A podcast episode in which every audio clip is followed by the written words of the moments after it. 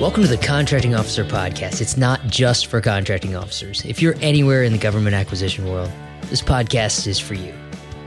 This episode is brought to you by the Skyway community. The community is now offering personal memberships for only $20 a month. For all the details on that, listen to the very end of the episode where I lay it all out. Our topic today is small business regulation changes. There's been a lot lately and meaningful changes. All right, let's get started. The Small Business Administration issued a final rule that includes significant changes to small business regulations. In this episode, we're going to provide an update on, on some of those changes. These were detailed by uh, Shelley Hall in the email that comes out every week from the Skyway members called This Week in Government Contracting. The final rule imposed sweeping changes to the rules small businesses have to live by. These changes are implementing language from the 2016 and 2017 NDAA, which stands for National Defense Authorization Act, and other acts dating back as far as 2015. But they're effective on December, they were effective on December 31st of 2019. There's a whole bunch of changes in here. We're going to talk about three of them what it means when a large business doesn't meet their subcontracting plan requirements, an emphasis on the ability of contracting officers to do a set aside within a set aside. We'll explain that later. And a big change in how small business size standards are calculated. Before we get into that, let's stop and say thanks. Thanks to all of our podcast listeners for telling a friend or, or, or coworker or, or frenemy or whatever about the podcast. We do this because we care about GovCon. I mean, we want to make it better. And we thank you for joining us in this mission to make government contracting better, one contract at a time. We've launched a free podcast every week for over five years now. What allows us to do this for free are the folks who have taken the next step and become Skyway community members. I usually talk about that at the very end of the episodes, so listen to the end if you want to learn more. Thank you again for being a podcast listener and for sharing. All right, back to our topic. The Small Business Administration amended its regulations to implement provisions of of the NDAA in 2016 and 17 and some 2015 stuff, as well as to clarify existing regulations. Usually these are minor updates that kind of go under the radar. This time, they're they're big changes. We're only going to talk about 3 of those changes and only at a very high level way too many for a single podcast. Usually, our podcast episodes have FAR time where we cite some specific paragraph of the FAR and talk about it. These changes we're talking about will roll into the FAR. What happens is the SBA issues a final rule to amend the Code of Federal Regulations, and those changes then ripple down into the FAR and all of the sub regulations in their own due time. So we're not going to quote a specific paragraph It'll be there someday soon. Or maybe already if you're listening to this years from now. Let's get specific about the impact of the changes that we're talking and why we chose to include these three in the podcast. Sometimes final rules and regulation changes are, are much ado about nothing. It's little tweaks that don't impact much. Sometimes these are small changes that don't have much of an impact or only have an impact on a tiny subset of industry. This time it's different these are sweeping changes that impact all small businesses and large businesses who have committed to small business subcontracting requirements in their contracts. And that's the first one we'll talk about. Not meeting the small business goals laid out in your small business subcontracting plan can now be considered a material breach of contract. This rule says that contractors have to make a good faith effort to meet their small business subcontracting plan requirements. Good faith is subjective, but it's a lot less subjective than when it used to be called a goal. And now it's a requirement. The government's done their best to define what good faith means. But the fact is, it's no longer just a goal that you magically march toward. It's it's got a consequence of not meeting it. If you don't meet your requirements, it can be considered a material breach of contract. And at a minimum, that's going to be used in future past performance evaluations and could be a hit on your CPARs. And at a maximum, it's extreme, but it could be a T for D, a termination for default because you're in breach of contract. That's a big deal. It's a big deal. This used to be sort of a nice to have, like you said, it was a goal. But how how hard of a how how firm of a goal was it?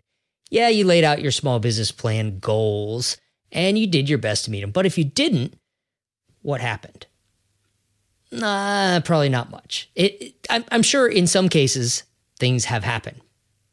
Now, I guess Congress got tired of that, that we really weren't doing well with subcontracts because it wasn't strong enough. So these changes make it really important to meet those small business subcontracting goals. This is critically important because sometimes, including contracts that I've actually awarded, the offeror's ability to meet the subcontracting goal was an evaluation criteria. It's one of the ways they won the contract. So if we weren't able to ding them on whether or not they actually did that.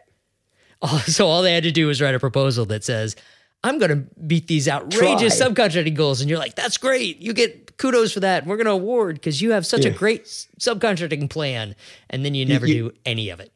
Yeah, you could you could write a subcontracting plan that said, I'm going to try really hard. Yeah, this fixes that. Right. Right, next change that we're going to talk about set aside within a set aside if a multi award contract has been set aside for small businesses, so only small businesses were awarded this particular MAC, this final rule specifically affords discretion to an agency or a contracting officer to set aside orders under that MAC for those subcategories of small business. So you could set aside an order under a MAC that was set aside for small businesses already you could set aside an order for just HubZone small businesses, or just 8As, or just women owned small businesses, or just service disabled veteran owned small businesses. This is a clarification that can really help contracting officers narrow down the competitive field because now you can go in a layer deeper, right? You started out with small businesses and you know that this is something that the four hub zone companies or the four women owned small businesses can do. So instead of sending it out to the 50 companies that are on your multiple award contract, you can send it out to just those four. And you're still getting competition, you're still within the bubble of the contract. And this helps the small businesses really limit the competition to other small businesses of their same class.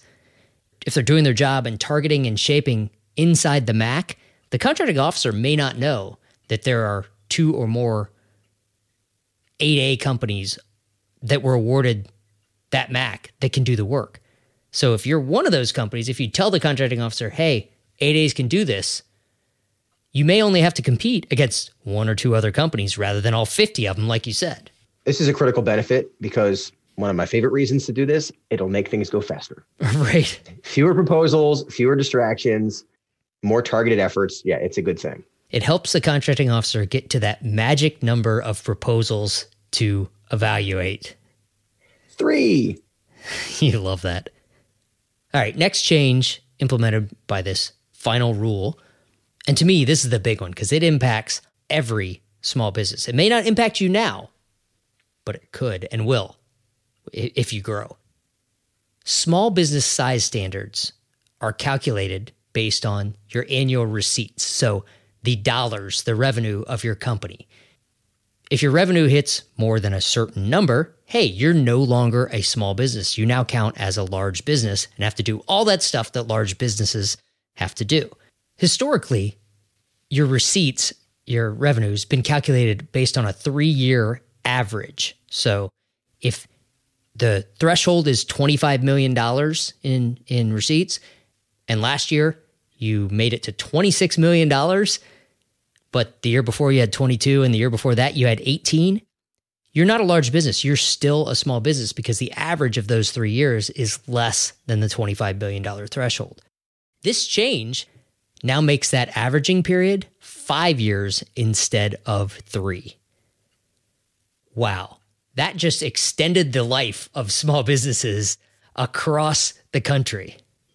The, the reason this is a huge benefit is that it gives at least a two year extension to the time that you're a small business, and probably more than that, depending on how fast your revenue is growing. And, and something to consider is that this, this is based on your NAICS code. So that $25 million uh, example you gave, that's for a particular type of professional services. It could be 25 million, 15 million, it could be 7 million, depending on the NAICS code.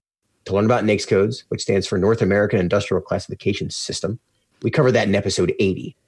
This is pretty cool. If you were close to or just over the threshold for your NAICS code, you may have become a large business last year.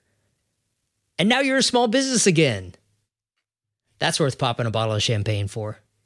We, we have at least two of our customers that went through this very experience. One is they just went over and now they're they basically got an extended life as a as a small business. The other one they projected they were going to be a large business in 2021 and now it's at least 2023. Think about getting additional runway for your strategic planning. That's that's a huge benefit.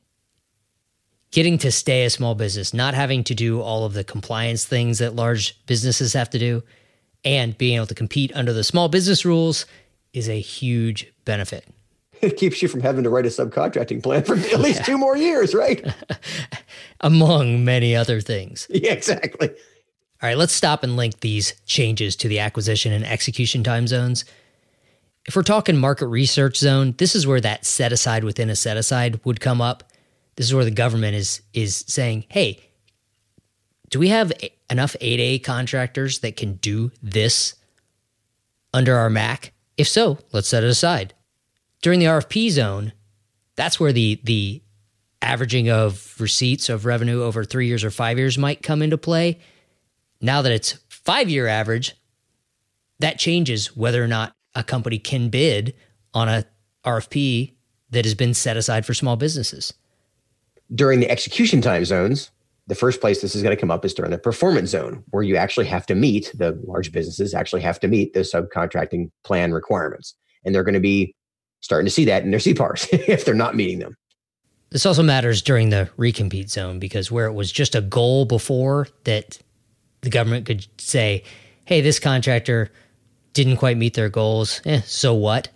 Now it really counts against you if you don't meet your small business subcontracting plan requirements. So, what was just a recompete where you were the incumbent and competitors didn't have much of a chance, if you did everything well but didn't meet your small business subcontracting plan requirements, now you have a ding against you in past performance. Or you could have been terminated, I guess, if if things went poorly, really poorly. It, it gives your competitors a leg up if you didn't meet those sub, small business subcontract requirements. And it might make it so that the government has difficulty awarding you the new contract, even if they want to. If you're not familiar with the acquisition time zones, are in episode number three, and the execution time zones are in episode number 84. Now let's get specific about why the government cares and why industry cares. I think we've already said most of this. For government folks, these long time rules can change, which makes a difficult job even even more difficult. You have all these rules in your head. You know how you've been operating for years, and now something changes that makes oh geez, that's not what we do anymore. That's not how you do it. That's why organizations ha- often have, have a team of people. Agencies often have a, a staff of people who track all these rule changes and then flow them down through their their agency or organization level regulations, policies, and procedures. Things change. The subcontracting plan change it gives it some teeth. I mean, it basically makes it instead of it just being a goal that they may or may not meet, now they have to meet it or they have to show good faith toward meeting it, particularly in those cases where I gave them the contract based on their their evaluation criteria, how well they would meet it. We talked about how the set aside within a set aside can really narrow the competitive field. That's good for government folks. We for for contracting officers to get to get less proposals from qualified contractors to have to evaluate fewer proposals, not less. I know you're going to say it's fewer, not less. to receive fewer proposals, that that's a good thing, right? Less time evaluating proposals, faster award, better for the mission. This is a great way for the government folks to target. Is you can target within the contract that you have to that subset of of types of companies. So we always talk about industry having a target. This is a way that the government can target. It's very effective. And the last change that we talked about, the the change from a three year to five year averaging period for for your receipts for whether or not you qualify as a small business in that NAICS code. You might not think that benefits the government, but think about it from the perspective of expanding or or extending this small business pool. You can use small businesses for longer They, they, they last a little longer. So you get bigger, more mature small businesses who get a couple more years to perform before they become large businesses. The, cool part for me is that a lot of companies were just hitting their stride in professional services when they hit about 14 or 15 million. And it's just when they stop being a small business. In other words, I'm just getting used to using companies of this ilk. They're professional. They've got a good, like you said, they got a, they're sophisticated enough. And all of a sudden I can't have a set aside for them anymore. Well, now you get two more, at least two more years of working with these sophisticated, successful small companies. They don't feel small because a $15 million year business is not a tiny company, but it's also, you know, not giant. So it's right in that sweet spot. It's, it's a, it's a great solution. We did an episode that we called, I think, What is a Medium Sized Company? And it tells about right. all the challenges of, like you said, a small business is just hitting their stride and then they become a large business. They're not ready to be a large business and do all that stuff, but they're too big to be a small business by the rules that were set up. And that's where a lot of businesses run into problems. This actually makes the challenge of being a, a medium sized company a little little easier. That episode called What is a Mid-Sized Business? It was actually episode 99. So okay. good memory. Good. All right. Who knew? 99. That was a long time ago. It was a long time ago. Flipping over to why does industry care? For the small business plan subcontracting goal change, ouch, you can now have a contract terminated for something that was previously sort of sort of a best efforts thing at many agencies. Yeah, in, in, air quotes. Yeah, yeah. I, I mean, at a minimum, it's going to haunt your past performance evaluations, where before it might not have been mentioned. And, and that's a big difference. I mean, the odds of a, a T for D coming out of this, it's okay, that's close to zero. But the odds of it showing up as a black eye in your CPARs is actually pretty high. Because this is the first thing I would jump on if I'm looking at your performance and saying you didn't subcontract on any of this like you said you would. And I again I keep foot stomping this. And I awarded the contract to you because you said you would. I could have used this this change a few times in my career as a contracting officer.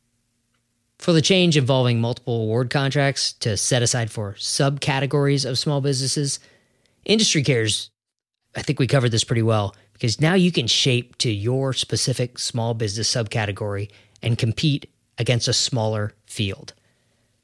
It allows you to build your relationships within a contract. You can more effectively cultivate the contract because if you're building a relationship with the user and you're, and you're proving your past performance, you now can get an advantage inside the contract you have. So you can cultivate that contract even better.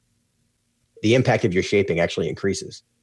Before you could have been trying to shape it towards you, but you still have to compete against 50 companies if that's how many have the MAC. But now it could just be a handful. I'm most excited about that last change we talked about the change from a three year to a five year averaging period for annual receipts. That's huge. Your company gets to be a small business for longer that change from small business to large business is extremely painful. That that's a tough time to get through when you when you are one of those medium businesses. There's a lot more things that you have to do from the compliance side and you have to compete with the big boys now. I, ironically, I suppose large businesses aren't particularly happy about this. no, no, you're you're right. They they were going to Eh, have fresh meat in in small businesses that have have graduated to be large businesses but aren't really ready to compete with them yet. Now those companies get to stay small businesses for longer.